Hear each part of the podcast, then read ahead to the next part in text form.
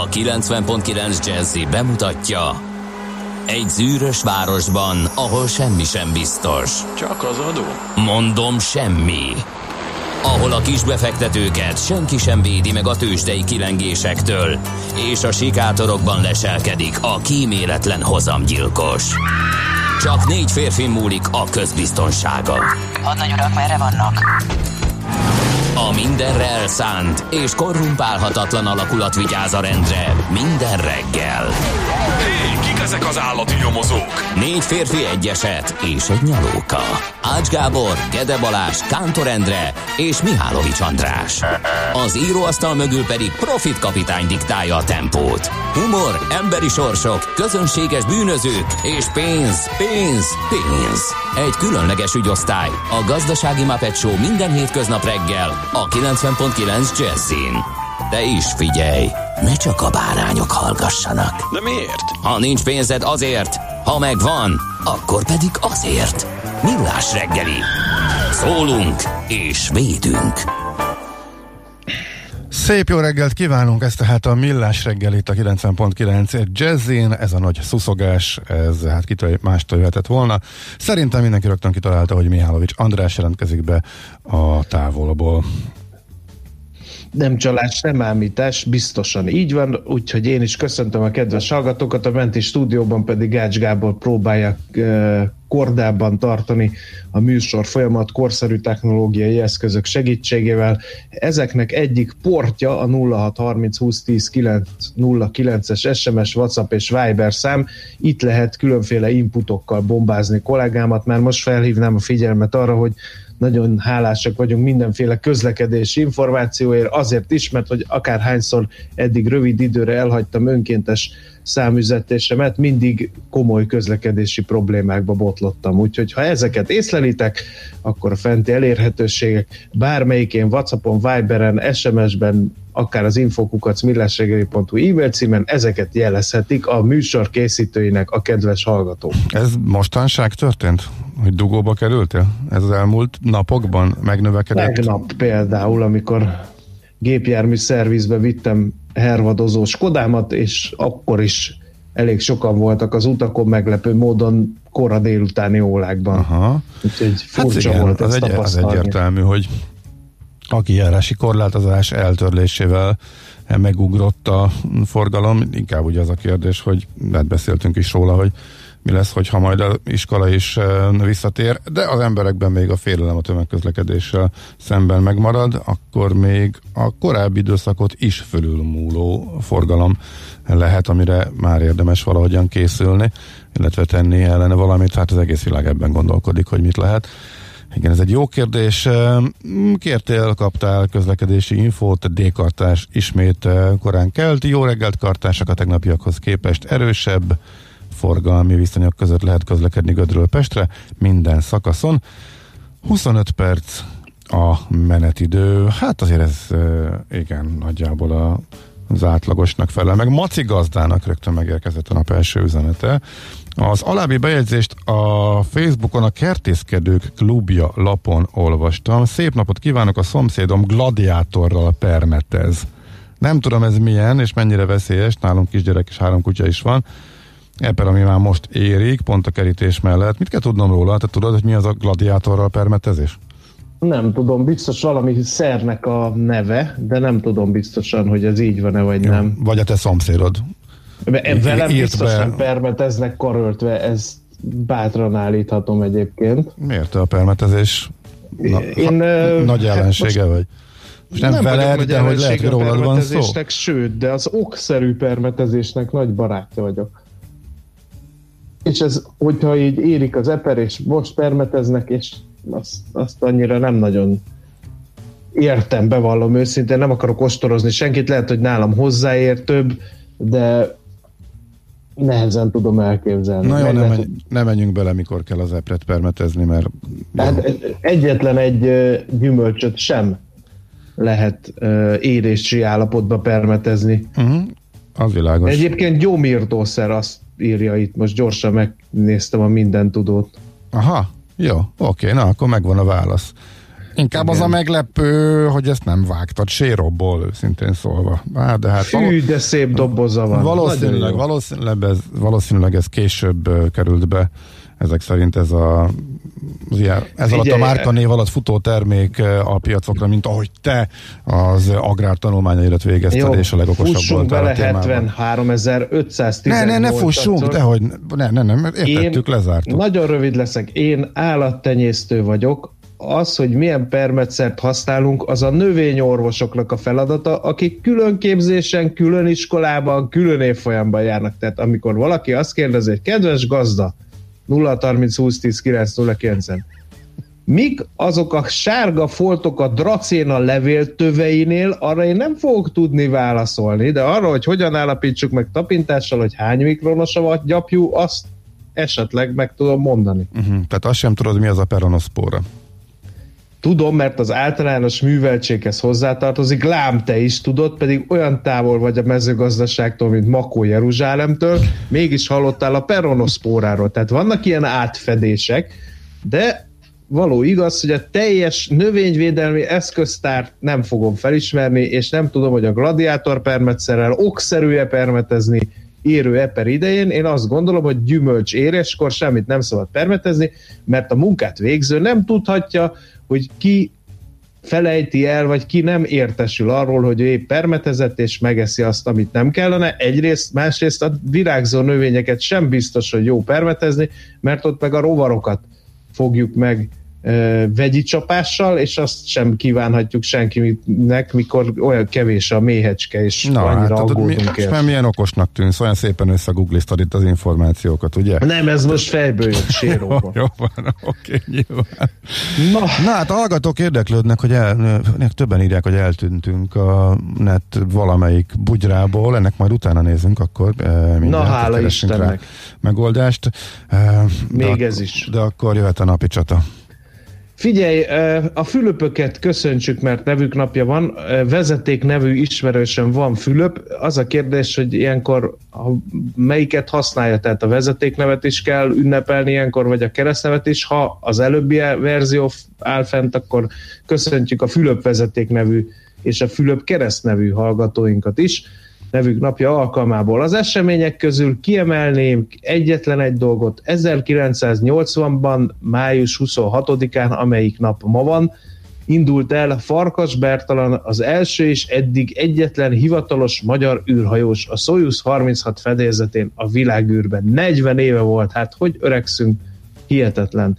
Ugye Valeri Kubaszov neve is beégetett a mem- memóriánkba, mert hogy együtt indult, ami Bercinkkel. Uh-huh aki mesét mondott, és azt hiszem hány napot volt, talán nyolc napot volt a Hát én arra már nem emlékszem, de az, az hogy egész, szerint, hát nem tudom, az én gyerekkori életemben a legnagyobb hype között volt, amikor tényleg mindenki erről szólt, és szerintem az ország legnépszerűbb figurája volt évekig, meg egyébként azóta is Igen. nagyon sokan nem és fő műsor időben közvetítette a televízió az ő űrbéli tartózkodását, még mesét is mondott, sőt, ha jól emlékszem, a TV Macit is felvitte magával, hogy a gyerekek igazán közelének érezzék a távoli világűrt, úgyhogy nagyon szívesen emlékszem, és fel akartam túrni, mert van nekem egy Magyari Béla Farkas Bertalan szignóval ellátott kis levelezőlapom, tegnap kerestem, hogy most megmutathassam nektek, hogy bibi bibi bi, de bevallom őszintén, valaki megfújhatta, mert nem találom. Hm.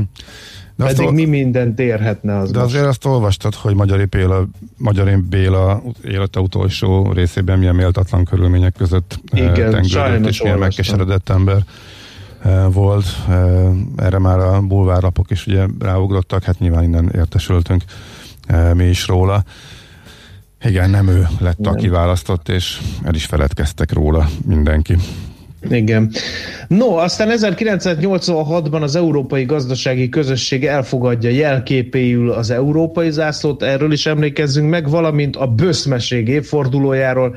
2006 május 26-án volt, amikor Gyurcsány Ferenc azt a bizonyos beszédet elmondta az MSZP frakció zárt ülésén Balaton összödön, és ebbe volt az egyik, és talán a Reg Rádió képesebb kifejezés a böszmeség, De hát ugye akkor még mi nem sejtettük, hogy ez a beszéd ki fog szivárogni, mert az csak szeptember 17-én került nyilvánosságra, és bátran állíthatjuk, hogy a 20. század végének, a 21. század elejének egyik legnagyobb hatású politikai beszéde volt, mert hogy utána Gyurcsány úr egyenesen ment a levesbe némi tüntetés. Hát nem egyenesen. egyenesen. Valószínűleg a történelem máshogy alakul, ha egyenesen megy, és még nem vár néhány évet. Ja, Tehát igen, igen. Nem volt, kicsit azért kacifántos volt az. Viszont, hogy igen, ennyire jól felhasználni politikailag, politikai kommunikációra sem nagyon lehetett mást. Igen. Most évben. olvastam, komoly visszhangot keltett, hogy már a konfekcióiparban próbálkozik az egykori miniszterelnök, bevallom őszintén nem értem ezt a húzást, valami Ferry Collection, vagy nem tudom mi a neve a konfekciójának, nem tudom, találkoztál el az erről szóló hírekkel, de meg vagyok Ne, szerencsére nem. Azt hittem, hogy nincs hova, de mégis van. Na mindegy. Én a utolsó, amivel belenéztem, az a fiataloknak szóló egyik uh, YouTube uh, videó volt, az, az még, hát arra még mondhatjuk, hogy, a, hogy szórakoztató kategória, uh, de hát más meg pánikszerűen menekül, de hát ez nyilván nem én voltam a szélcsoport, ez egyértelmű. Igen. No, hát egy dolog jut eszembe, egyre keményebb vagy friszkó, amikor erről beszélgetünk, na mindegy, és lapozzunk is tovább, mert hogy a születésnaposok közül ki kell emelnem Johnny Wayne, Oscar díjas amerikai színművész, aki 1907. május 26-án született, és úgy tudott járni, ahogy senki sem. Az igazi westernhős megtestesülése volt John Wayne. Igaz, ő játszott, képzeld elé a második világháborús filmekbe is, az Ivo Jima homokja például, azt nem régiben tekintettem meg az ő előadásában, úgyhogy érdekes figurája volt a filmtörténetet. Lefogadom, hogy egyetlen John Wayne filmet sem láttál. Természetesen nem. Annyira tudtam.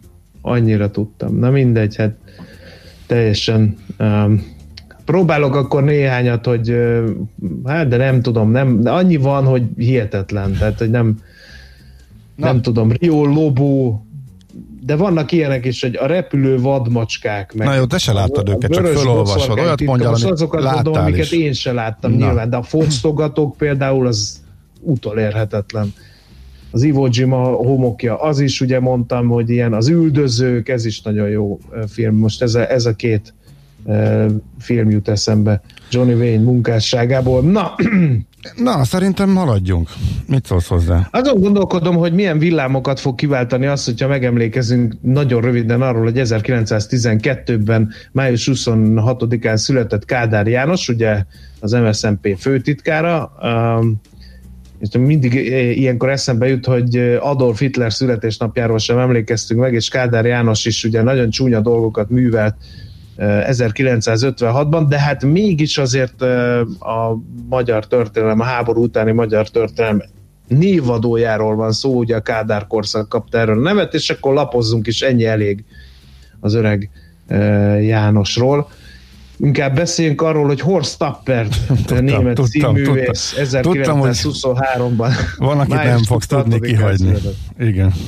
Nagyon uh, szeretném tudni, hogy ő neki miért voltak olyanok a szemei. Tehát ez valami genetikai adottság, vagy amióta Deriket formálta meg, azóta hát keveset tudott aludni, vagy nem tudom miért voltak olyan nagyon táskásak a szemei.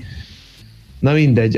Egy másik színművész is ünnepelő, Magyar Bárdi György Jászai Majori díjas magyar színművész, érdemes és kiváló művész 1921. május 26-án született hát Jumurdzsák megformálójaként. Ha máshogy nem, akkor mindenkinek ismerősnek kell, hogy legyen. Hát meg azért ezer, ezer más is, tehát ezer más igen, emeljünk ki egyetlen egy szerepét szerintem. Jó. Aztán Miles Davis, amerikai zenész, trombitás, zeneszerző is születésnapot ünnepel 1926-ban, de ő már a mennyei koncerttermekben teszi ezt, mert 1991 óta nincs közöttünk. Sipovicsné, ne haragudjon, maga madárhangokat utánoz? Gálvölgy János Kossuth Díjas magyar színész, parodista, érdemes művész, Isten éltesse, drága művész úr, még sok jó paródiát kívánunk, gyúrunk, vaze? Mondhatnék egy idézetet. Tarlós Istvántól azonban nem idézek, ugye ő magyar mélyépítőmérnök, az annál leszek szerint, és Budapest egykori főpolgármesteréről volt szó 2010 és 2019 között volt ő a főváros első embere, 1948. május 26-án született, bár azért mikor így eldurrant néha az agya a közgyűléseken Tarlós úrnak, akkor ő is mondott érdekes dolgokat, hogy ráugrok a szemüvegére, vagy valami ilyesmi. Hát hosszasan lehetne tőle is idézni azért szórakoztató domákat. Uh, igen. Na, igen. befejezted? Vadnak születtünk, hát az utca nevelt, senki nem vigyázott ránk. A hírek... A betonházak tövén nem várnak csodák, így lettünk mi, elátkozott nemzedék énekelte nálam sokkal jobban Kalapács József, akiről megfogadtam, hogy ma mindenképpen megemlékezünk. 1962. május 26-án született az egyik legnagyobb met- magyar metál énekes. Lefogadom, hogy egyetlen számát sem hallottad, mert te nem vagy egy ilyen metál. Hogy ne hallottam nem. volna. Többet Ezt is. hallottad, amit hogy? épp hát, próbáltam persze, felidézni? Persze, persze, és, meg, és köszönöm, hogy énekhangot nem adtál ki párhuzamosan, tehát hogy csak szóban szövegben idézted meg őt. Hallottam azt, hogy nem volt az én világom, attól még belehallgattam, meg jól szórakoztam. De kedvencem, azt most nem tudtam, eszembe jutott ez a a ruhám bőr és nem balon, az arceszem csak pitralon, az megvan? Az nincsen, de szerintem te meg fogod, te meg fogod dönteni a rekord. Hogy Jó, szerintem, hogy ha most nem teszek valamit, akkor, akkor, hét, akkor hírek kecsem fogunk mondani, nem hogy előtte elapszemlét és tőzsde híreket. Én erre, hogy még... ennyi jó ember született. Uh-huh. Na adjuk át a szót Farkas Bercinek, mit szólsz hozzá? Oké. Okay.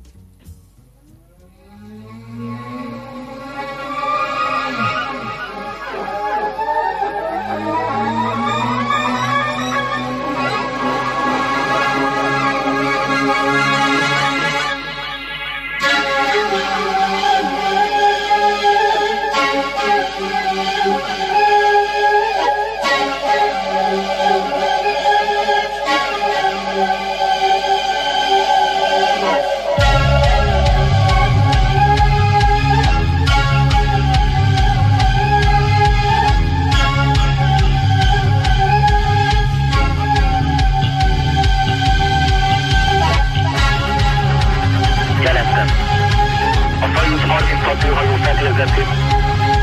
Ürepülésre kész vagyok. Farkas Bertalan százados, hajót 36 kutatóhajósa. Jelentem. Minden tudásomat, erőmet megtisztelő feladatok maradéktalan végrehajtásának szentelem. A Soyuz 36 hőhajó fedélzetén Farkas Bertalan százados,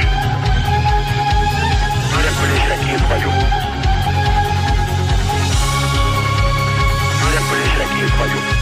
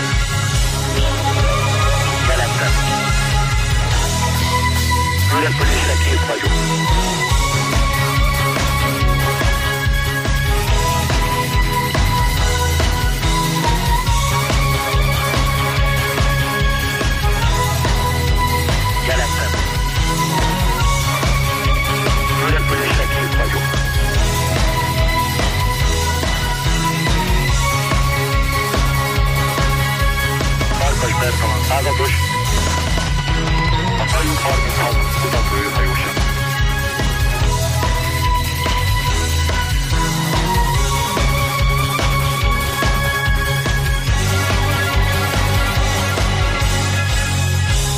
Farkas Bertalan százados, a Kajunk 36 kutatóhajósa.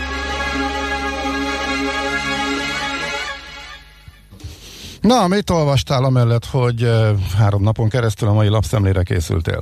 Kérlek szépen Gladiator 480 SL 1 liter kategória, totális gyomírtószer, a mezőgazdasági szakigazgatási hivatal, mint engedélyező hatóság engedélyezte a permetező szer forgalomba hozatalát. Nem untatnám tovább a nagy közönséget, elolvastam, és kérlek szépen egy fontos dolog van, és ez nem a lapszemlőhez tartozik, hogy élelmezés, egészségügyi várakozási idő, szőlő és bogyós gyümölcseknél, almaterméseknél nincs korlátozás.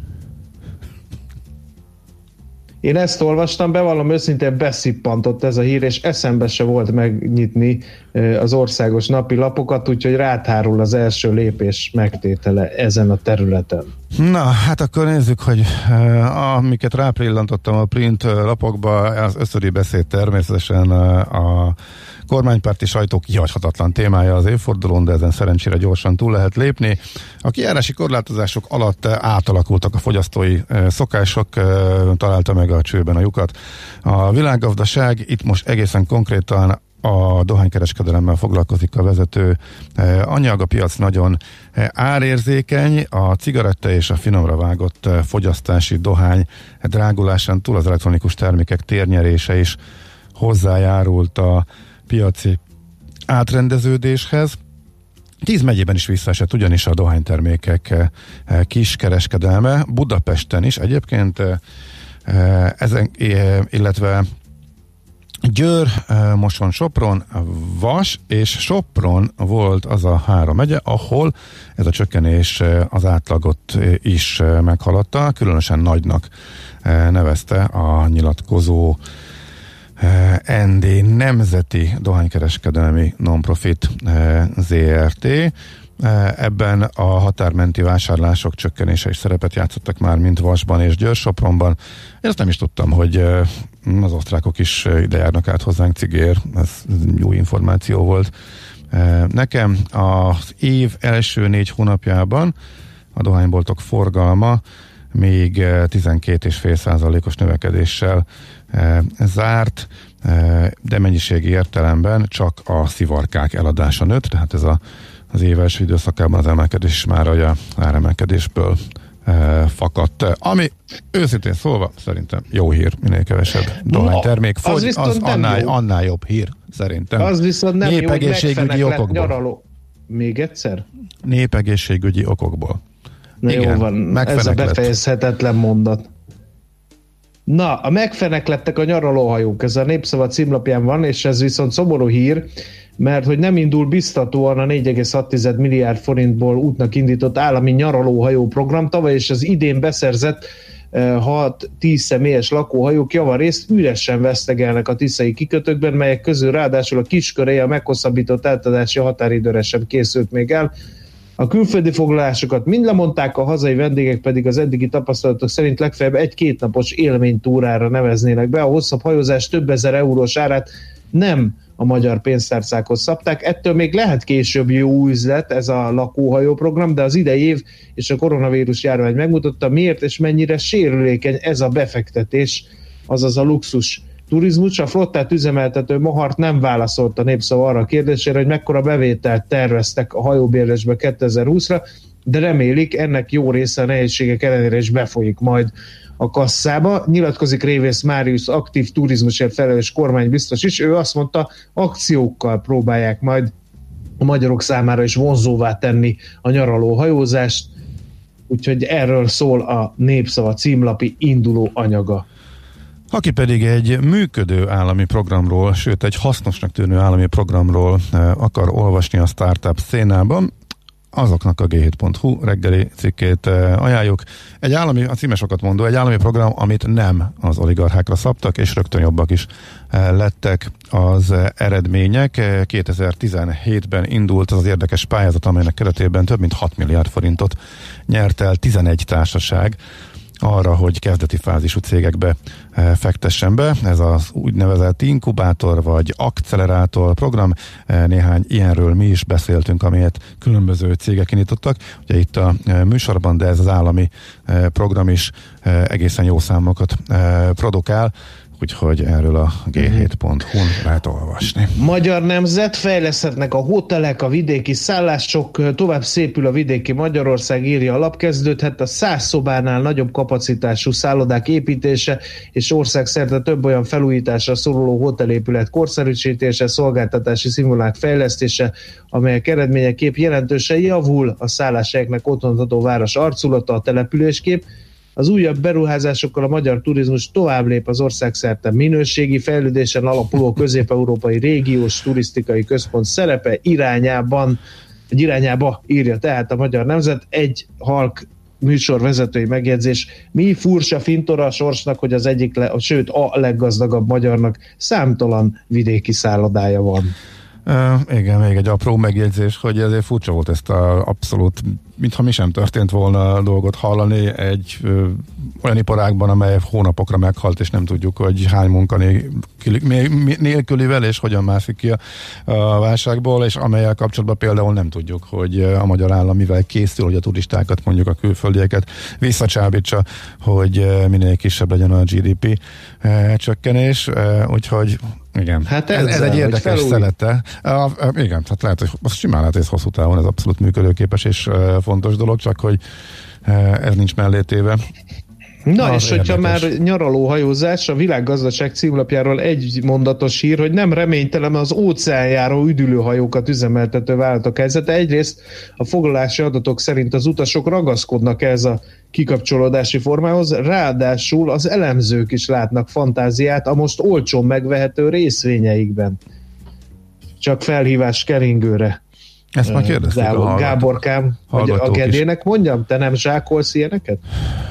Én elmondtam, hogy nekem ez eh, túl rizikós, eh, de egy, egyébként amióta én ezt elmondtam, azóta ezeknek a részvényeknek emelkedett az árfolyama, tehát én az nem sosem volt kizáró, hogy akár a duplájukra emelkedhetnek, de akár eh, le is eshetnek, bevontak pénzeket, most már van annyi, hogy akár egy évig túléljenek, tehát kicsit föltőkésítette magát a legnagyobb társak közül néhány, úgyhogy, de attól még nem tudom én biztos nem ülnék a következő, pedig nem vagyok annyira parás típus, és hamarosan megint világot akarok járni, de biztos, hogy nem egy ilyen. A, a, az átalakuló világban pont nem egy olyan helyre mennék, ahol mondjuk össze vagyok zárva rengeteg emberrel, úgyhogy én nem láttam, most csak kimondottan józan paraszt. Ezért te repülőre ülsz, nem óceánjáróra. Hát e, ezerszer biztonságosabb, miután a repülőkön... Aha. Hát figyelj, miután az óceánjárók közül több is brutális válságolc volt, repülő meg eddig egyetlen egy fertőzésen, illetve terjedés sem tudtak kimutatni, pedig vizsgálták komolyan. Ide, eddig ezek a tények, és ezt nem a légitársági lobby fizet ezeket a felméréseket, azt érdemes hozzátenni. Úgyhogy ebből kiindulva biztonságos, amennyire lehet elkülönülve, meg ahova elmész, ott is elkülönülve, a turizmus az szerintem hamarabb vissza fog térni, mint ahogy ismét tömegek utazzanak az óceánjárókon, de nem tudom, ez csak egy megérzés, ez csak így mondom tényleg, anélkül, hogy belementem volna, nagyon józan paraszt észre gondolom így. Ettől még lehet nyilván spekulálni a részvényeikkel, mert simán lehetnek a jó hírek, és simán lehetnek annyian, mert amúgy is nagyon kevesen utaznak, és lehet, hogy ők meg annyira elszántak, hogy föntartják, és én meg nem ismerem ezt a szubkultúrát, mondjuk így, aki óceánjáról eh, szeret utazni, és ők lehet, hogy simán hamar visszatérnek eh, azzal szemben, amit én gondolnék. Na, úgyhogy nem tudom. De akkor nézzük meg a tőzsdét. Viszonylag rövid lesz, mert Amerika zárva volt, de hogy a magyar piacra maradjon idő. Hol zárt? Hol nyit? Mi a sztori? Mit mutat a csárt? Piacok, árfolyamok, forgalom a világ vezető parketjein és Budapesten. Tősdei helyzetkép következik. A Tősdei Fél... helyzetkép támogatója a hazai központú innovatív gyógyszeripari vállalat, a Richter Gedeon nyerté.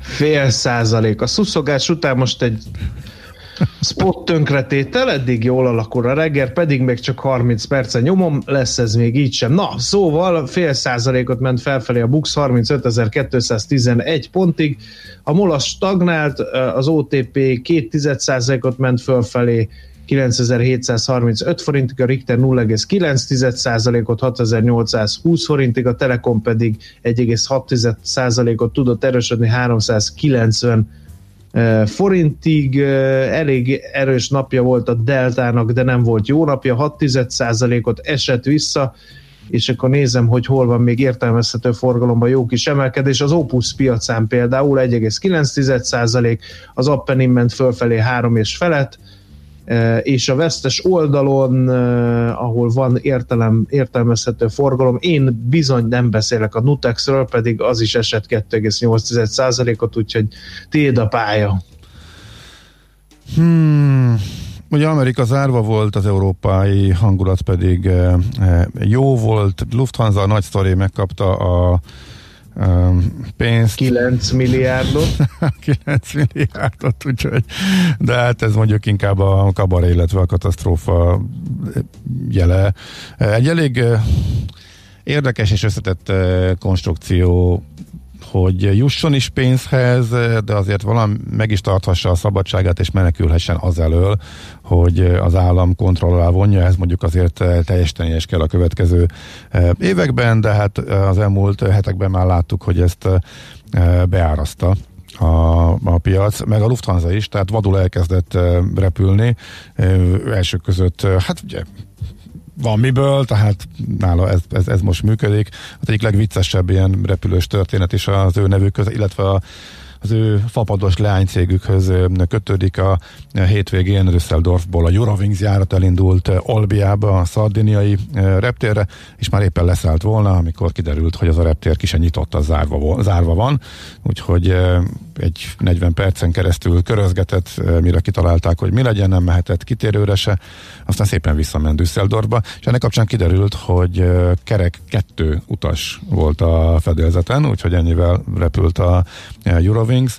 Valószínűleg, hogy a Lufthansa környékén ronthattak el valamit, mert az olaszok kommunikáltak és bizonyítékokat is bemutattak, hogy az történt, hogy valóban nemzeti szinten lehetett repülni, kinyitottak, meg feladották a korlátozásokat, de a szardiniai hatóságok egy másik mozdulattal avannal be is zárták. Erről viszont nem értesültek a Lufthansa központjában, és így sikerült ezt a gépet útjára indítani azzal a kőkemény töltöttséggel, hogy két utas volt rajta. Hát, hogy nem is annyira vicces ez a történet, hogyha mondjuk így repülésbiztonság szempontjából néz, meg szervezés technikailag, hogyha nézed, de azt jól mutatja, hogy a Eurowings elindult, és rengeteg helyre repül, úgyis, hogy nincsenek rajta. Néhány héttel korábban, amikor Innsbruck ünnepelte az első visszatérését, az első járatot, amelyik újra meg, leszállhatott, az is egy Eurowings gép volt, azon talán hárman voltak, visszafele meg négyen, úgyhogy ilyen helyzetben indul a légipar. De állítólag azóta már nőnek a foglalások, és mindenki jobban áll, és lehet, hogy a befektetők ezt ünnepelték, hogy a Lufthansa-ra is rámáztak, mindenesetre a DAX Index egész szépet ment, tegnap több mint 2,5 százaléknál is nagyobb mértékben emelkedett, úgyhogy miután Amerika nincsen, egy ilyen kis színessel bírtam hozzájárulni a tőzsdejelentés sikeréhez. Tőzsdei helyzetkép hangzott el a hazai központú gyógyszeripari vállalat a Richter Gedeon nyerté támogatásával. Én nem beszélhetek Johnny Wayne-ről, se Kalapács Józsefről, Ács Gábor beszélhet Innsbruckról, meg German Wingsről, meg két darab utas kedvéért, beszélhet erről, ezért aztán nem maradt Ez a tőzsde jelentés arra, része volt, megoszt, kérlek szépen. Megosztom a nagy érdeművel azt, hogy ma Czoller Andrea fog híreket mondani, de ennél nagyobb hírek is vannak, mert hogy a technikai vezetőnk egy kollega, növényvédő és agrokémikus, kérlek szépen, úgyhogy legközelebb, hogyha a dracénán apró kis elszíneződéseket, apró kis muslica-szerű élőlényeket találsz Gábor, akkor fordulj a technikai vezetőnkhöz. Ő minden tud erről, viszont hogyha a kutyának van baja, akkor állatorvoshoz vidd elsősorban, de ha az nincs nyitva, akkor engem is megkérdezhetsz, hogy mi van. Hát, ha tudok segíteni. Na, Czoller Andi parázs vitát követően fog híreket mondani, hasonlóan parázs hangulatban reméljük. Műsorunkban termék megjelenítést hallhattak. Mindenkinek vannak pénzügyei. Ha van pénze azért, ha nincs, akkor meg azért. A 90.9 Jazzy magyar-magyar gazdasági szótára minden hétköznap élőben segít eligazodni a pénzvilágában. Tősde, devisa, árupiac, makrogazdaság, személyes pénzügyek. Tippek, ötletek, szakértők és egy csipetnyi humor. Millás reggeli, a gazdasági mapetsó. Minden hétköznap 10-ig. A Millás reggeli főtámogatója a Software One Hungary Kft. A felhőszolgáltatások szakértője. Software One. Felhőben jobb. New York, London, Hongkong, Budapest. Hősdei helyzetkép a legfrissebb árfolyamokkal, zárási adatokkal, kibocsátói hírekkel a Millás reggeliben minden hétköznap reggel 6 óra 50 perckor. Long vagy short, Mika vagy medve. A tőzsdei helyzetkép támogatója a hazai központú innovatív gyógyszeripari vállalat, a Richter Gedeon nyerté. Hírek a 90.9 Jazzin. Lecsengő szakaszában van a járvány. A jövőben a testvérek is illetékmentesen ajándékozhatnának egymás között, illetve örökölhetnének egymástól. Kártérítést kell fizetnie a Volkswagennek. Budapesten most 11 fok van délelőtt, még hosszabb időre kisüthet a nap, majd sok felhő lesz felettünk, több helyen is kialakulhatnak záporok, zivatarok, erős szél mellett délután 17-21 fokra számíthatunk. Jó reggelt kívánok, Czoller Andrea vagyok. Lecsengő szakaszában van a járvány, közölte az országos tisztifőorvos. Több a gyógyult, mint az aktív fertőzött.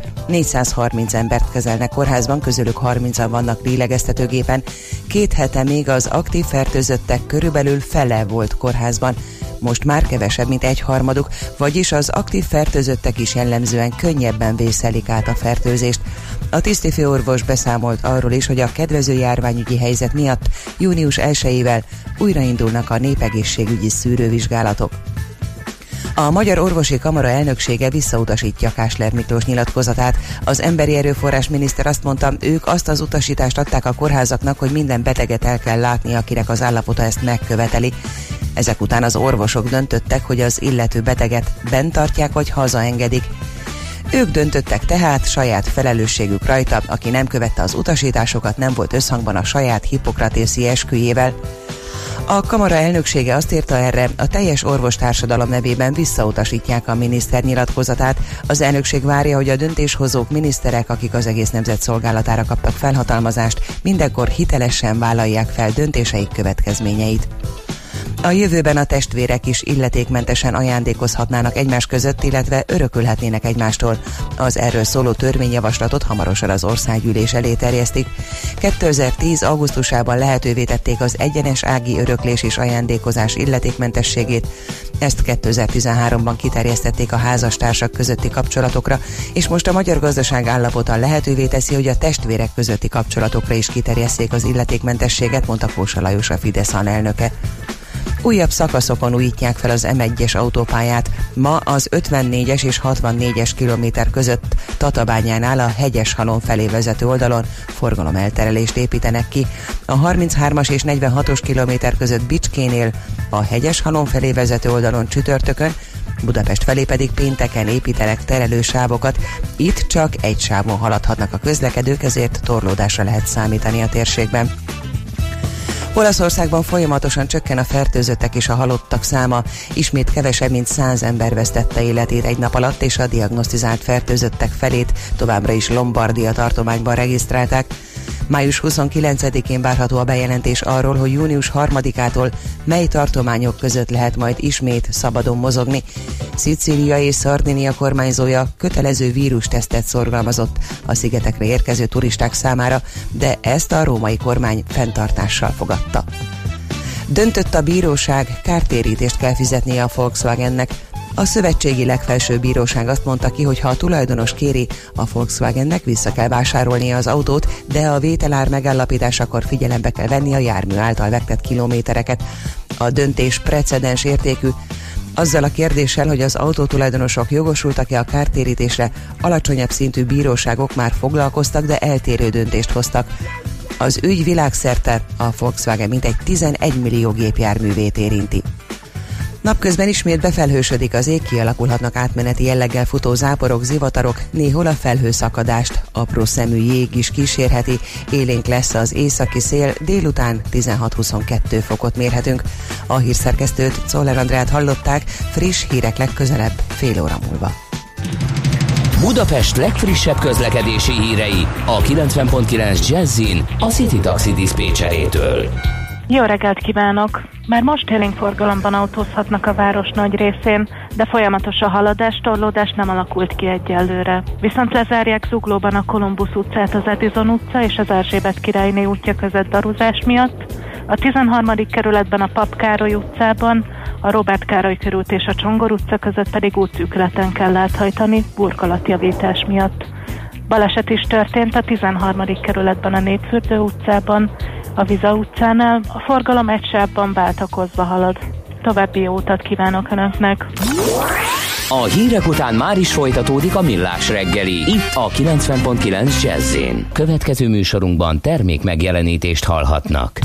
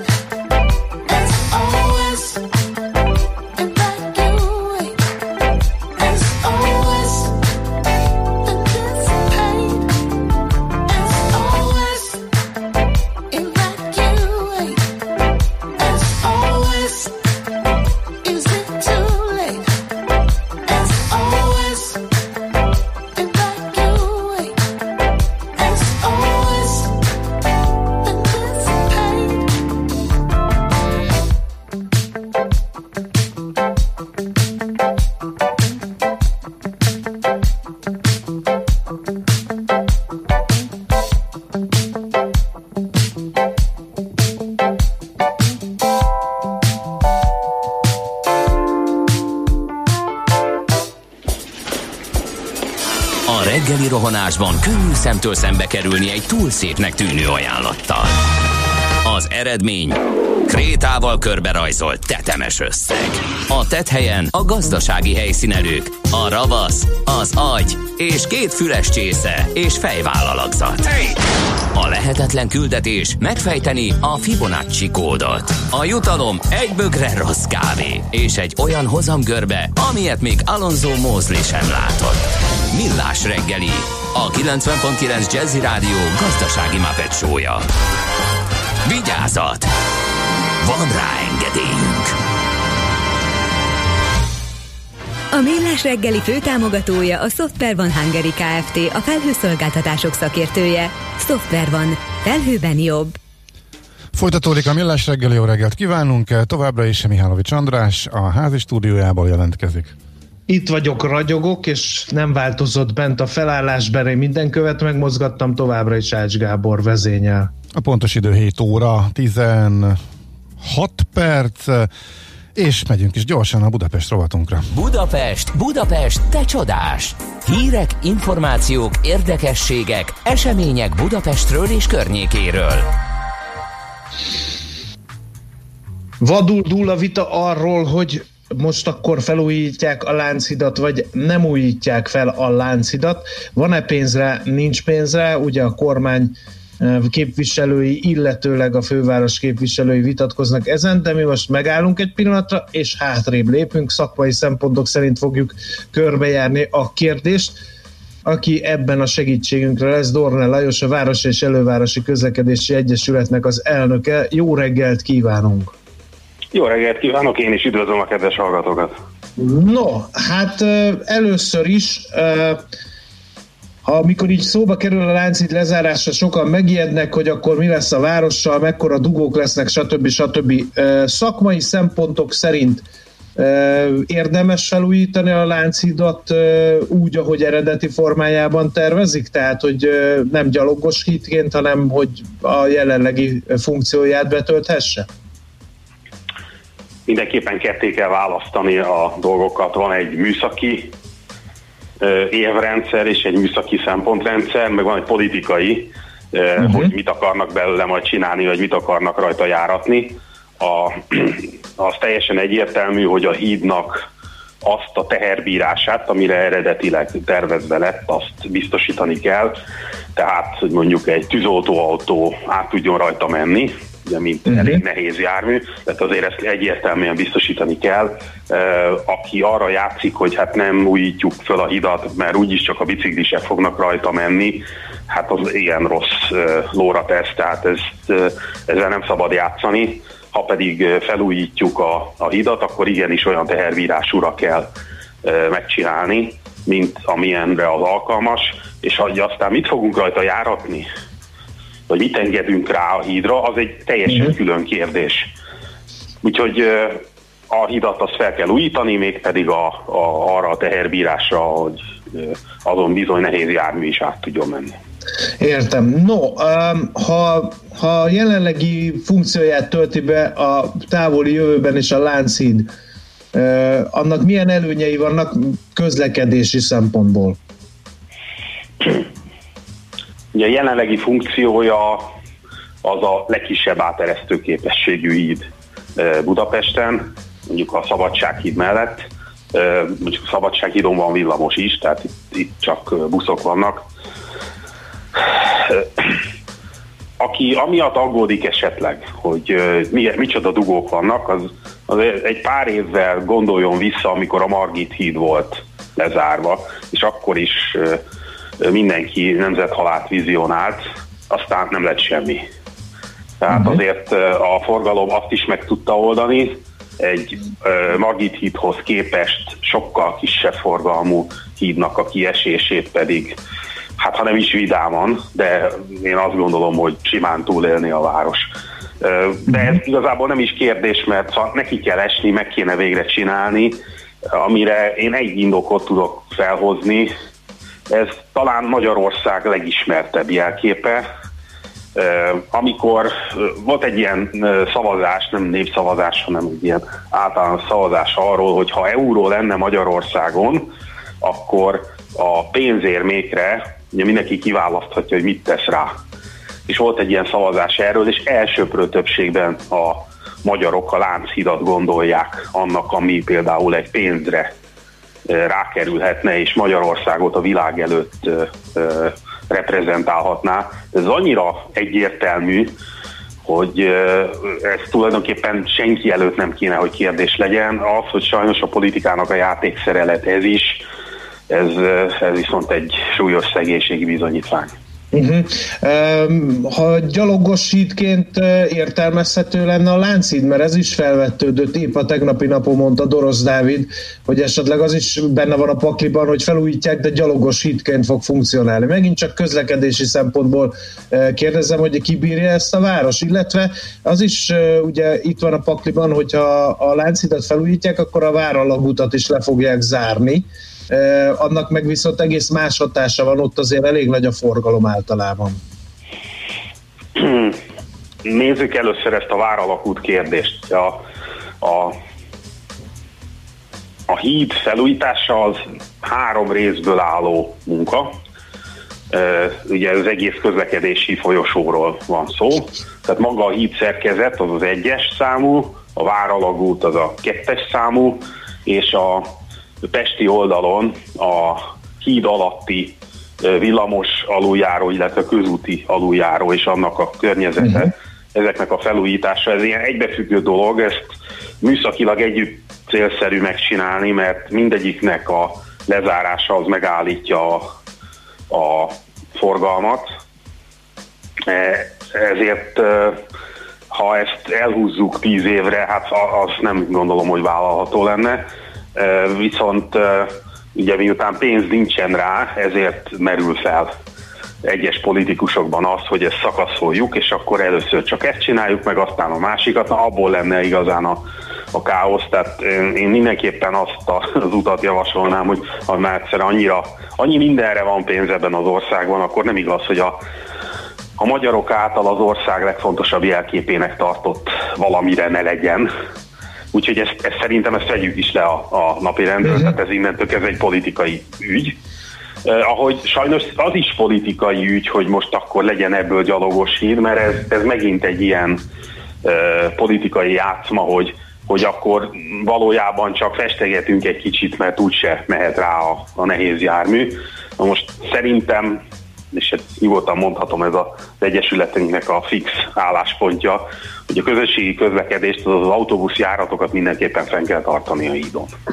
Uh-huh. Tehát azért, azért az egy fontos uh, járatcsoport, uh, amelyik a uh, Pesti belvárost uh, köti össze a Várhegyel, ott rengeteg ugye munkahely van, és rengeteg turista is megy oda, és a 4-es, 105-ös autóbuszok pedig egy középső tengelyt képeznek a városban.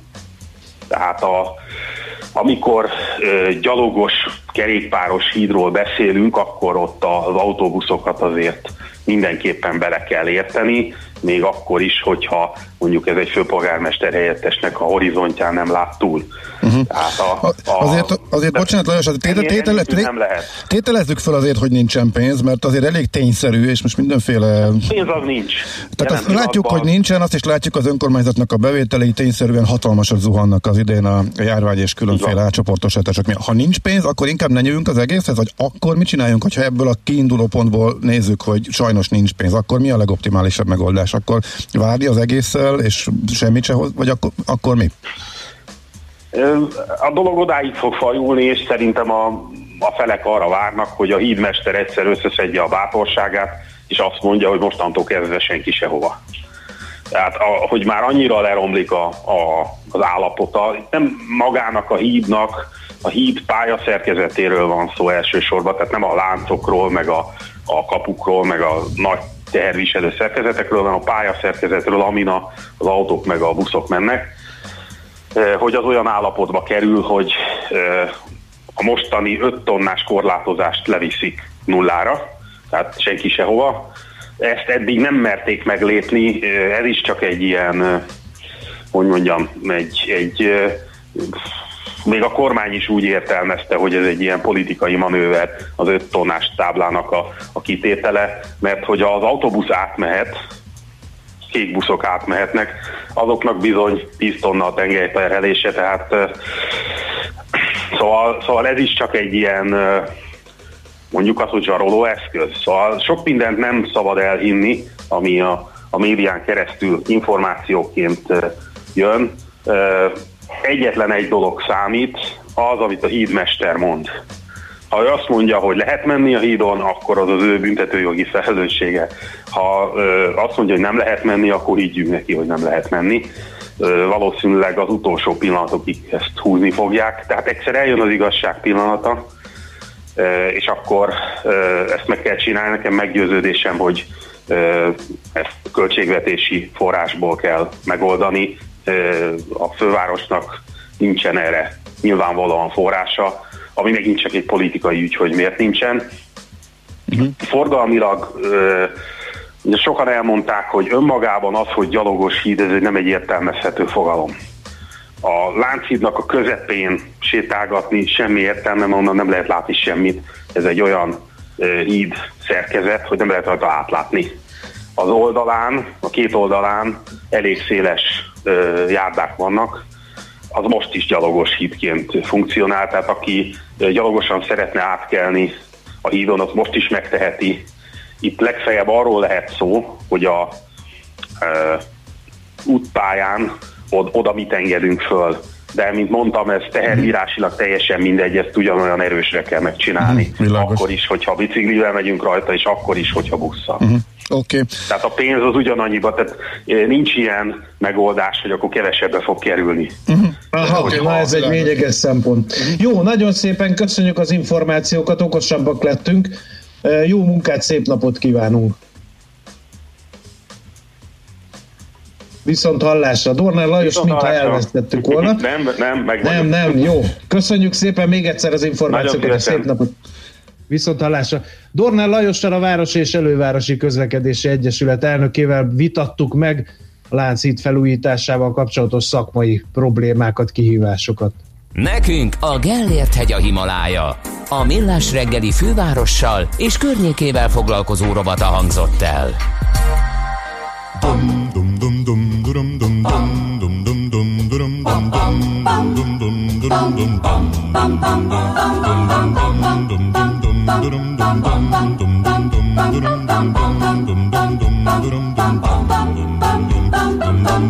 Most olyan könnyű minden, szinte csak a semmit A kutyákat elengedtem, és a forgó szél elvitte a vihar. Alattunk a tenger, szemben a napszahar. Nyeljük a csíkokat, és a világ bajkos szellők és zsuhar. Ékozló angyal a magasban, de fenn nincs baj, nincs haragban, senkivel. Gédurva zúgják a fákon a kabolcán, hogy láss csodát, láss ezer csodát. Láss ezer csodát.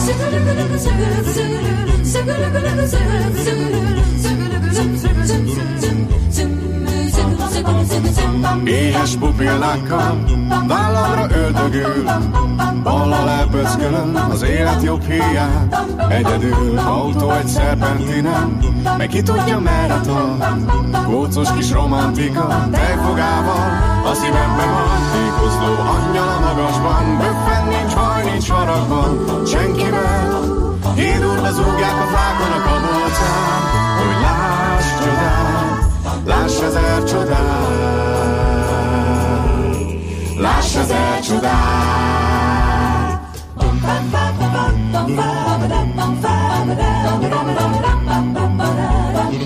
Haló!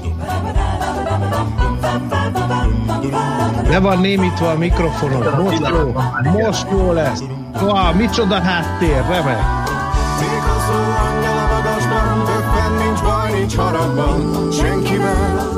Hídurva zúgják a fákon a kabolcán, hogy láss csodát, láss ezer csodát.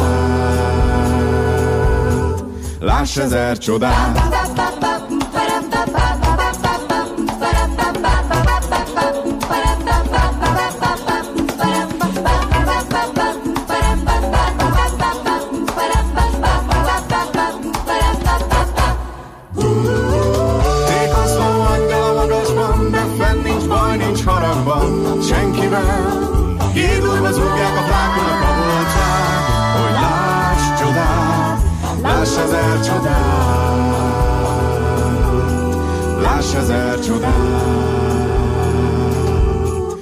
más ezer csodát. Más.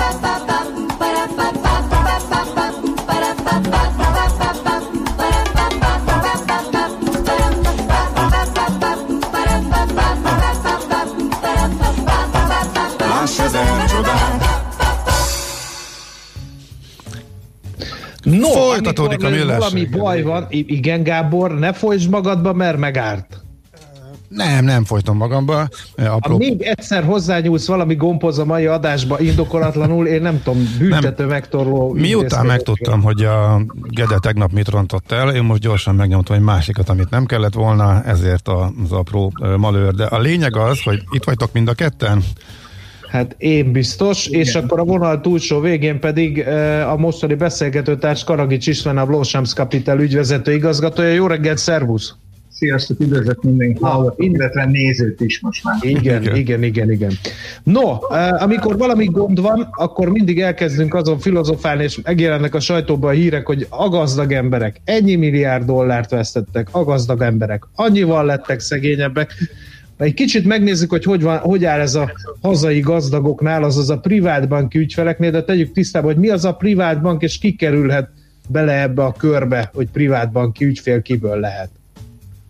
Hát, ö, alapvetően ugye a, a privátbanki ügyfelek jelentően a magas nettó vagyonértéket bíró ügyfelek, akik a megtakarításaikat kezelik bankokban, illetve különböző szolgált, szolgáltatóknál. Magyarországon ennek a belépési limit határa vagy korlátja az jóval alacsonyabb, mint Nyugat-Európában.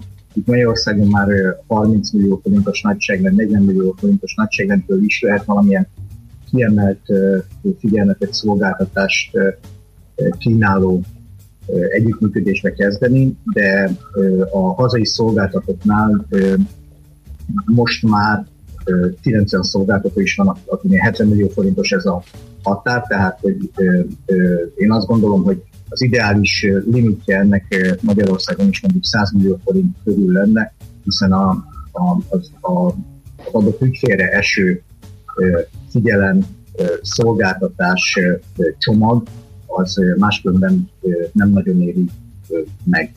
Igen. No, milyen évük volt a vírus előtt? Megint ugyancsak a pre-Wuhani korszak, ahogy Gede kollégától uh, ollózom ezt a kifejezést, tehát a pre-Wuhani korszak az hogy sikerült a privátbanki ügyfeleknek? Gondolom jól, mert hogy mentek a tőzsdék, mintha muszáj lett volna. Hát igen, ugye az ületes pénzbőség az megtette a hatását, leszivárgott a gazdaság, ugye megtette, de ezt már unásig cincáltátok ti is a különböző adásokban ezt a kérdéskört. Én azt gondolom, hogy a, a, így általánosságban a világban is síró volt a, a, a privátbanki szektoroknak.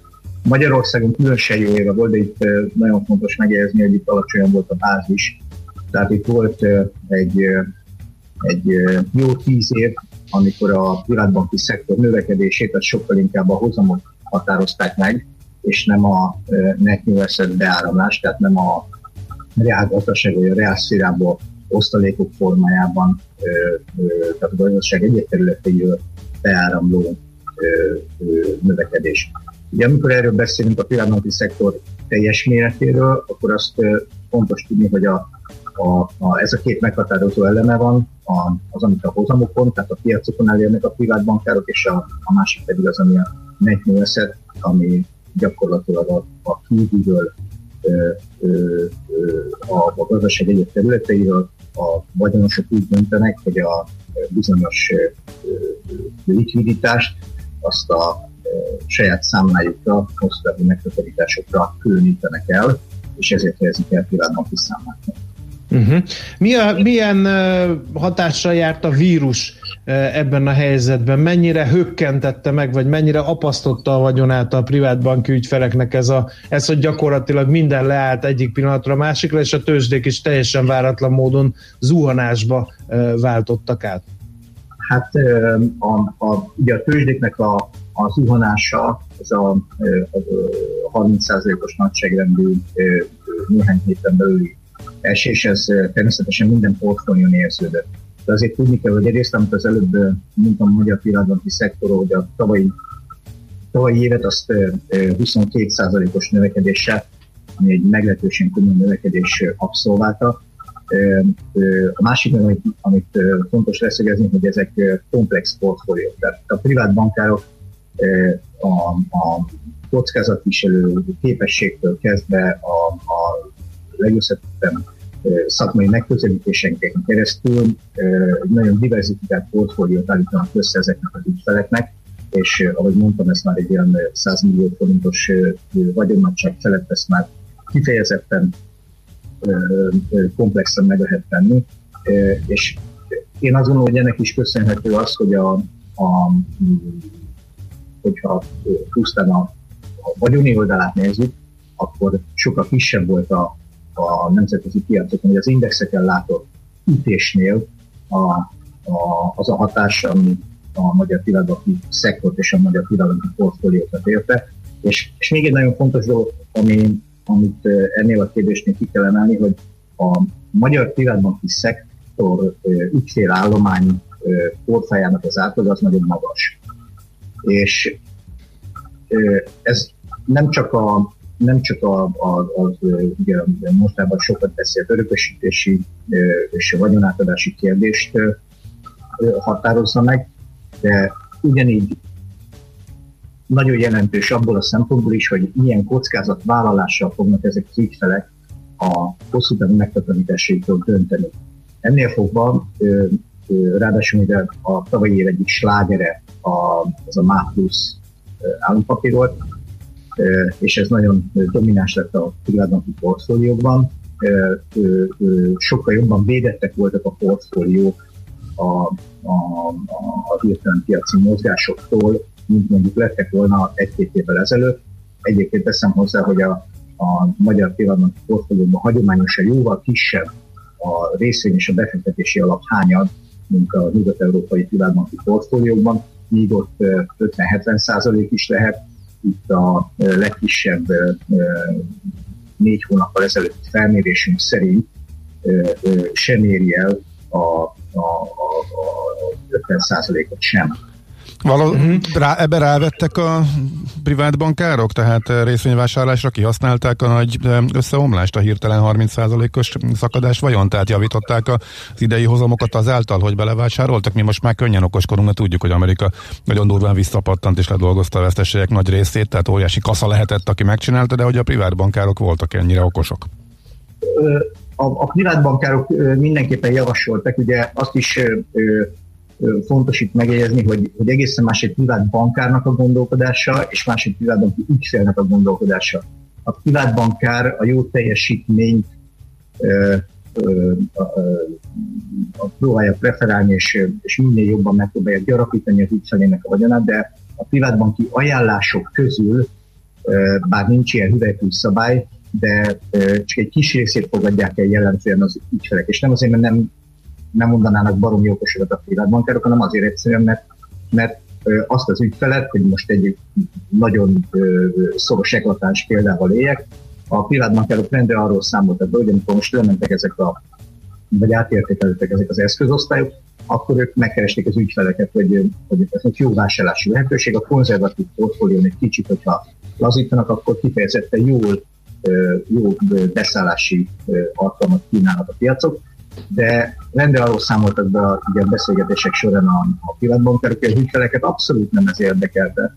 Sőt, még csak azt sem érdekelte, hogy a, az átértékelődés során mekkora a potenciális vesztesség, amit elszenvedtek ezeken a portfóliókon, hanem a, a magas ügyfél portfal átlaggal, életkorátaggal, sokkal inkább az egészségük, sokkal inkább a, a, az egyéb hogy úgy fogalmazok a, a, az élet mindenfajta más területén, és nem a befektetési területén jelentkező gondok foglalkoztatták a, uh-huh. a, a vagyonosokat. A reálszférában, az egyéb ö, ö, vállalkozásaikban a, a munkavállalók vagy munkaadóként őrájuk róbodó friss felelősség, hány embert kell lebocsátani, el kell -e, hogyan őrizzék meg a munkahelyeket, azok már Tehát, hogy, hogy ezek mind egy ilyen, egy ilyen rangsorban, ezek mind-mind előrébb voltak, mint sem pusztán annak a kérdése, hogy most azon a nem tudom, két 300 milliós portfólión, ami éppen annál a pillanatbankárnál van, mennyivel milliárdos portfólión, néhány tízmilliót elveszített. Igen. Igen, ez ilyen milyen emberi reakció. Abszolút. Időről időre szondázzátok a piacot, mindig van egy kiadvány, ami éppen az aktuális trendeket tükrözi, és a legfrissebben olvastunk egy egészen meglepő megfejtést, ez pedig a vagyontranszferről szólt, ami nagyjából azt, az a mutató, hogy kik viszik külföldre, és milyen arányban viszik a magyar tehetős emberek külföldre a pénzüket, és úgy tűnik, hogy ez, ez ilyen, hát régen látott mélységben van. Mi ennek az oka? Legyen ez az utolsó kérdés.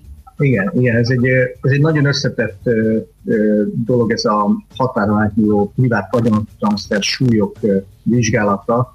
Ezt ö, annak idején ö, 15 éve azért kezdtük el visszamenőleg 1994-től vizsgálni, hogy megnézzük azt, hogy 5 évente rápillantsunk arra, hogy hogy ugyanebben a tájban nincsenek exakt publikus adatok, tehát nem létezik erre kimutatás, viszont hogy megnézzük azt, hogy, hogy a, a minden, ami nagyjából elérhető a nemzeti adóhatóságoktól kezdve a Transparency International adatain keresztül, a különböző újságírók szervezetének különböző adatain keresztül, tehát am, amilyen forrás csak, csak sejthető vagy, vagy felkutatható, hogy megpróbáljuk összerakni azokat az elemeket, hogy a, a vagyunk kiáramlás az, az, az milyen dinamizmussal bírhat.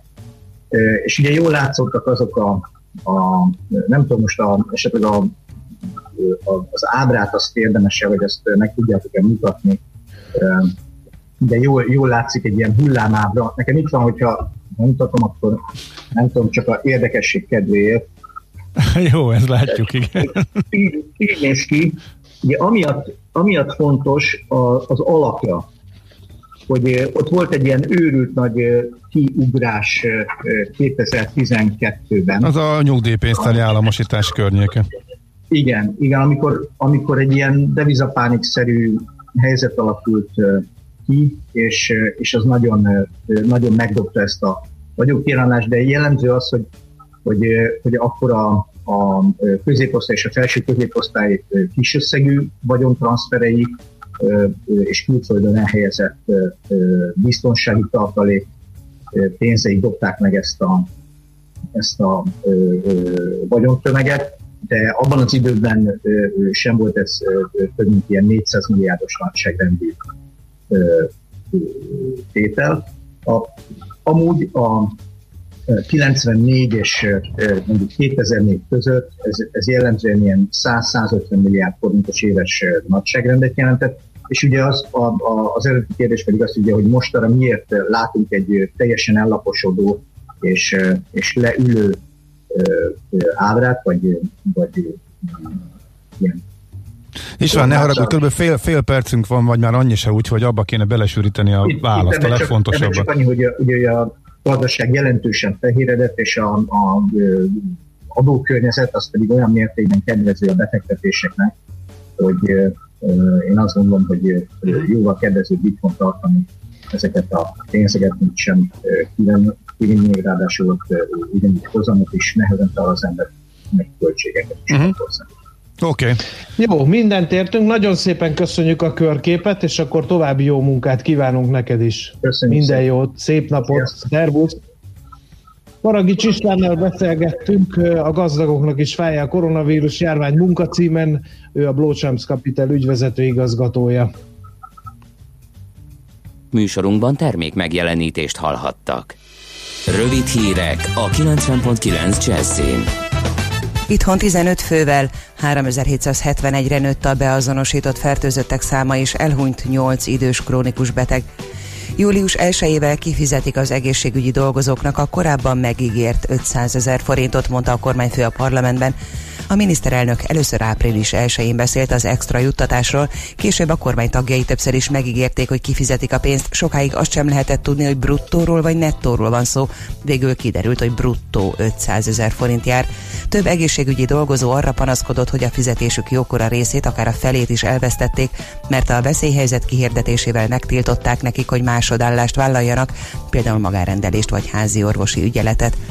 A főváros nem kíván parkolóházat építeni a biodóm mellé, így reagálta a fővárosi önkormányzat a Budapesti Fejlesztési Központ vezérigazgatójának Facebook bejegyzésére. Közösségi oldalán Vitézi Dávid arról írt, hogy a Városligeti építési szabályzat módosítására készült friss fővárosi javaslatban Ismét szerepel a biodom mellé tervezett 700 férőhelyes parkolóház, de szerinte semmi szükség nincs a Városligetben új parkolóház megépítésére. A főváros hangsúlyozta, hogy a biodom mellé tervezett állatkerti parkolóházat egyáltalán nem tervezi megépíteni, a helyét azonban biztosítják, mivel a parkolási normatíva szerint ez a kormány rendeletben szabályozott kötelezettségük. A hétvégén elindult a nyári idegenforgalmi idény a horvát tengerparton, 133 hotel és 65 kemping is megnyitott, közölte a Horvát Turisztikai Egyesület. A turistáknak a beutazáshoz mindössze a szállásfoglalásról kell igazolást felmutatniuk a határon, ahol felveszik az adataikat is. Május 27-ig elkészül az a mobiltelefonos alkalmazás, amely elősegíti a beutazások felgyorsítását. Az alkalmazás használata önkéntes alapon történik. Június közepén kinyithatnak Nagy-Britanniában a nem alapvető szükségleti cikkeket árusító boltok. Jövő hétfőtől először a szabadtéri piacok nyithatnak ki ismét, valamint azok az autókereskedések, amelyeknek van megfelelő szabadtéri bemutatóterük. Két héttel később, június 15-én a nagy áruházaktól a kisboltokig az összes olyan üzlet is kinyithat, amely nem alapvető közszükségleti cikkeket árusít, jelentette be a brit kormányfő. Wuhanban az elmúlt tíz nap alatt 6,5 millió tesztet végeztek el. A 10 millió lakosú városban csupán a 6 év alatti gyerekeket nem tesztelik, de az egész lakosságot ellenőrizni szeretnék. A részvétel ugyanakkor önkéntes, és a lakosság nagy lelkesedéssel fogadta. Előnyt élveznek az idősek és a sűrűn lakott városrészekben élők, továbbá azok a lakótelepek, amelyeken korábban előfordult fertőzés. Napközben ismét befelhősödik az ég, kialakulhatnak átmeneti jelleggel futó záporok, zivatarok, néhol a felhőszakadást apró szemű jég is kísérheti, élénk lesz az északi szél, délután 16-22 fokot mérhetünk. A hírszerkesztőt, Czoller Andrát hallották, friss hírek legközelebb fél óra múlva. Budapest legfrissebb közlekedési hírei, itt a 90.9 jazz a fővárosban baleset nehezíti a közlekedést a 16. kerületben a Szabadföld úton a gazdaságútnál. Sárvezárásra készüljenek. Lassú a haladás a Budai alsórakparton a Petőfi híd előtt északi irányban, a Pesti alsórakparton a Margit hídtól a Láncidig, a Rákóczi úton befelé a Blahalújzatérnél, a Nagykörúton a nagyobb csomópontok közelében. Telítettek a sávok a Könyves Kálmán körúton a Népligetnél a Rákóczi híd felé, az Ülői úton befelé az Ecseri út és a Nagyvárad tér előtt, a Soroksári úton a Koppány utcától a Haller utcáig, a Soroksári úton a Haller utcánál mindkét irányban, csak két sáv járható vágányépítés miatt. A 24-es villamos rövidített útvonalon a keleti pályaudvar és a Soroksári út között közlekedik. A közvágó híd felé a kettes villamosra vagy a Soroksári úti autóbuszokra kell átszállni. A Budörsi úton a Hosszú Réti utcánál mindkét irányban útszüklet lassítja a haladást felújítás miatt. A Kőérberki útnál pedig sávelhúzással irányonként egy sáv járható, mert gázvezetéket javítanak. Sávlezárásra számítsanak a 13. kerületben a Vágány utcában a Dózsa György út és a Mohás utca között aszfaltozás miatt. Szép csilla békeke info. A hírek után már is folytatódik a millás reggeli. Itt a 90.9 jazz Következő műsorunkban termék megjelenítést hallhatnak.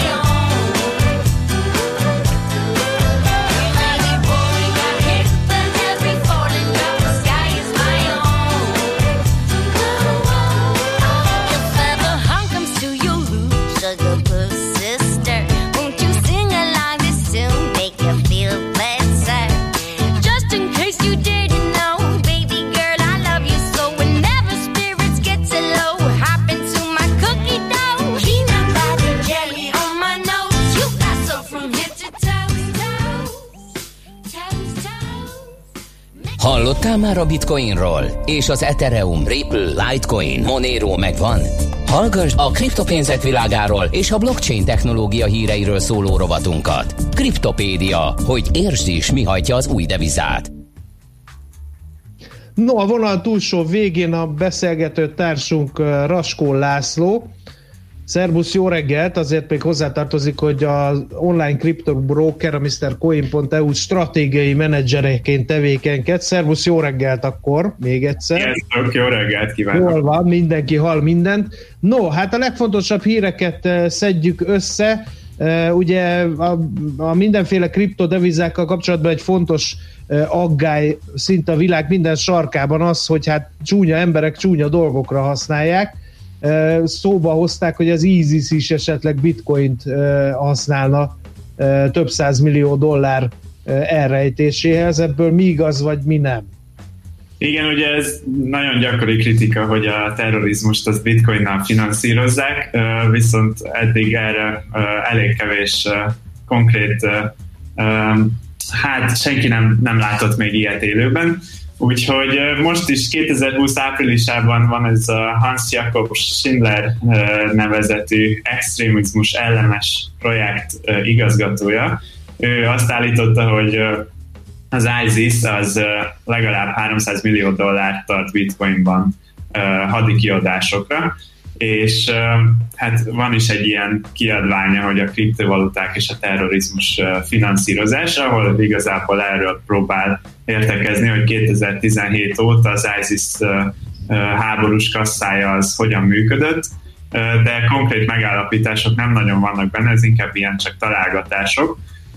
És ugye a blokkláncnak egy sajátos specifikációja, hogy ezt ott le lehet ellenőrizni, mindenki által elérhetőek a tranzakciók, és kellő mennyiségű hát ilyen számítógépes tudással és egy kis hozzáféréssel le lehet ellenőrizni, hogy, hogy kik hova küldenek bitcoint, és van ez a cég, a Chain, Chain Analysis nevű blokklánc elemző cég, aki pontosan a, ezzel foglalkozik, hogy a blokkláncnak a mozgásait elemzi, és ők a napokban jelentettek meg erről egy ilyen írást, hogy szerintük ez egyáltalán nem így van, és hogy ők nem találtak erre semmilyen erre utaló okot, hogy, a, hogy az ISIS az bitcoinnal finanszírozná magát. Uh, egyrészt olyan megállapításaik voltak, hogy az ISIS, uh, hát volt, volt, volt a, uh, ennek az úriembernek, az extrémizmus ellenes projektnek egy, egy példája, hogy 10 dollárt uh, mozgattak bitcoinban, ami valószínűleg ISIS-szal kapcsolatos, de ez a Chain Analysis nevű vállalat rámutatott, hogy itt, itt csak egy tőzs, de saját uh, tárcái között mozgatta ezt a 10 dollárt, és hogy ez nem is került onnan ki. Ezen kívül nem látszódik, hogy a ISIS az olajból származó jövedelmét azt bitcoinban csatornázta volna, legalábbis a regionális tőzsdék és pénzszolgáltató vállalkozások kereskedelmének volumenén egyáltalán nem, nem látszódott ilyen változás. Uh-huh. Hát mondjuk az a jó uh, manőver, amit nem lehet ilyen könnyen észrevenni, de gondolom azért a szakértők minden apró cseprő ügyet megvizsgáltak, vagy minden lehetőséget körbejártak, ami eszükbe jutott, nem? Igen, igen, és ugye ez még mindig igaz, hogy a készpénz és más hagyományos eszközök azért jobban megfelelnek az ilyen célokra, mert uh-huh. ha, ha valaki a blokkláncon keresztül finanszíroz terrorizmust, ott nagyon gyorsan le tud bukni az egész hálózat. Az is, az is, aki küldi a pénzt, meg az is, aki kapja úgyhogy nem érdemes így csinálni a dolgokat. Na, de aki okay. Oroszországban lebukik, hogy bármi köze van a bitcoinhoz, az igencsak megütheti a bokáját, azért egy elég durva hír érkezett, hogy börtön is járhat, meg durva pénzbüntetés, de miért is pontosan? Mit találtak ki a Oroszországban? Igen, ez szerencsére egyelőre csak egy törvényjavaslat, de van egy ilyen törvényjavaslat Oroszországban, hogy a kripto, amely a kriptovaluták használatát hát lényegében teljesen betiltaná. Tilos lenne kriptovalutát bányászni, kriptovaluta tranzakciókat küldeni, fogadni, kriptovalutákat kibocsájtani, tehát lényegében minden mindenféle tranzakció, ami kriptovalutával kapcsolatban. Hát oké, de mi van azokkal, akik meg, meg már van? Uh, igen, akiknek van, azoknak be kellene regisztrálniuk magukat egy hatósági rendszerbe, és ott leírni részletesen, hogy ők hogyan jutottak hozzá ehhez a kriptovalutákhoz. És egyébként, ha ezt nem teszik meg, vagy pedig, hogyha mégis kriptovalutával foglalkoznak, bányásznak, tranzakciókat küldenek, akkor elég komoly büntetés róható rájuk. Ez nagyjából 2 millió rubel, ami olyan 9,3 millió forint mostani árfolyamon. Ilyen pénzbüntetés, vagy esetleg 7 évig terjedő szabadságvesztést is kaphatnak. Itt most a, ez ugye egy nagyon durva szabályozás lenne, ilyen nem, nem is nagyon van hasonló a világban, és ezért van egy ilyen oroszországi kriptogazdasági és blokklánc szövetség, akik nagyon erősen tiltakoznak ezzel ellen, és azt mondják, hogy ezzel lényegében a kriptovaluta tevékenységek azok áttelepülnének Oroszországból, Oroszországból a környező országokba, például Fehér Oroszországba, vagy Kazasztánba, Üzbegisztánba. Oké, okay, hát elég darkra sikerült a mai rovat, úgyhogy egy jó hírrel, vagy kicsit jobb hírrel próbáljuk meg eh, befejezni, eh, mert hogy az intézményi befektetők mintha felfedezték volna maguknak a bitcoint, elkezdték venni ezt. Ez így van. Van egy kriptovaluta benfektesek véleménye, és piaci adatok alapján egyértelműen az látszódik, hogy az utóbbi hónapokban az a nagy intézményi befektetők azok vásárolták a bitcoint, ez ugye itt viszonylag látszódik is a, a bitcoin átfolyamán, ami március óta egy ilyen stabil, emelkedő trendben van. Van egy bitcoin fedezettel rendelkező ETF, a Grayscale Bitcoin Trust, ami az utóbbi néhány évben folyamatosan növekedett, és az elmúlt három hónapban több mint 60 ezer bitcoint vásároltak meg, ami, ami tényleg ami nagyon-nagyon-nagyon sok. Most már a Grayscale 350 ezer bitcoinnal rendelkezik, és ez nagyjából a, az összes bitcoin készletnek kb. a 2%-a. Ö, Ők, ők egyetemen azt nyilatkozták, hogy intézményi befektetők is most már ö, erősen érdeklődnek ö, em- ez iránt a bitcoin ETF iránt, és ezt más ö, piaci szereplők is ö, már ö, alátámasztották, például a Celsius nevű kriptohitelezési platform vezérigazgatója is ö, azt mondta, akit egyébként Alex Masinskinak hívnak, hogy jelenleg már több mint 260 intézményi hitelfelvevőjük van, és ö, 2018. augusztusi indulásuk óta már közel 10 milliárd dollárt, dollárnyi hitelt folyósítottak, ö, ami bitcoin fedezetű. Akkor a múlt héten, ami volt, az egy kisebb korrekció, mert ugye a 10 ezeret nyaldosta, és egy, onnan most visszaesett 9000 alá, de azért még a fölfelé sávban van. Itt most mit érdemes figyelni, hogy akkor ebből lesz-e kitörés, vagy elhal ez az egész mostani emelkedés? Igen, a, a, a tízezeres sávot én be is húztam egy ilyen piros vonallal, ott azt már többször érintette az ilyen 10.300 körüli ö, 10.000 ö, körüli sávot. Innen eddig az utóbbi fél évben mindig visszafelé pattant lefelé, de újra és újra próbálkozik. Ugye itt március, március elején volt a koronavírus válság miatt is egy ilyen hatalmas zuhanás. Uh, ugye a bitcoin ez egy nagyon rizikós eszköz, és uh, valószínűleg menekültek a befektetők, de aztán amikor rájöttek, hogy ez mégse lesz annyira durva, és ugye, hogy a tőzsdéken is láthattuk, ott is elkezdett a növekedés, és a bitcoinnál is. Így most már magasabb árfolyamon van a bitcoin, mint évelején volt. Azt, hogy mi lesz a jövőben, azt én sem tudom megmondani, de egyenlőre egészségesnek tűnik ez a növekedés. Uh-huh. Végszónak tökéletes volt, nagyon szépen köszönjük az összefoglalót, és akkor jó munkát kívánunk nektek is. Én is köszönöm, jó munkát kívánok. Szervusz, szép napot! Raskó Lászlóval az online kriptobroker MrCoin.eu stratégiai menedzserével beszélgettünk. Kriptopédia, a millás reggeli új devizarobata hangzott el. Hírek és érdekességek a kriptopénzek és blockchain világából. Milyen menő már, hogy szlájdokat is tudunk mutogatni. Hát Jaj, Hiába fantasztikus. csodálatos dolog ez a korszerű technológia. Kár, hogy ugye Karagics István nem mutatta meg ezt az ábrát, vagy nem tudtuk így, mert nekem is megvan, nézd meg. Hát dehogy nem jó. mutatta, hát láttuk, dehogy Hát, nem. Éles volt, vagy én nem is tudom, nem tudom beigazítani ide Élesebb, kellő mint a tiéd. rigorózussággal. Na mindegy, most elszaladt az idő, dolgunk van, úgyhogy jöjjön Solar Kollegina, a friss, ropogós, még meleg hírcsokrával, és utána folytatjuk a millás reggeli műsorfolyamát. 0 30 20 10 9 0 9 közlekedési híreket küldjetek Ács kollégának. Műsorunkban termék megjelenítést hallhattak.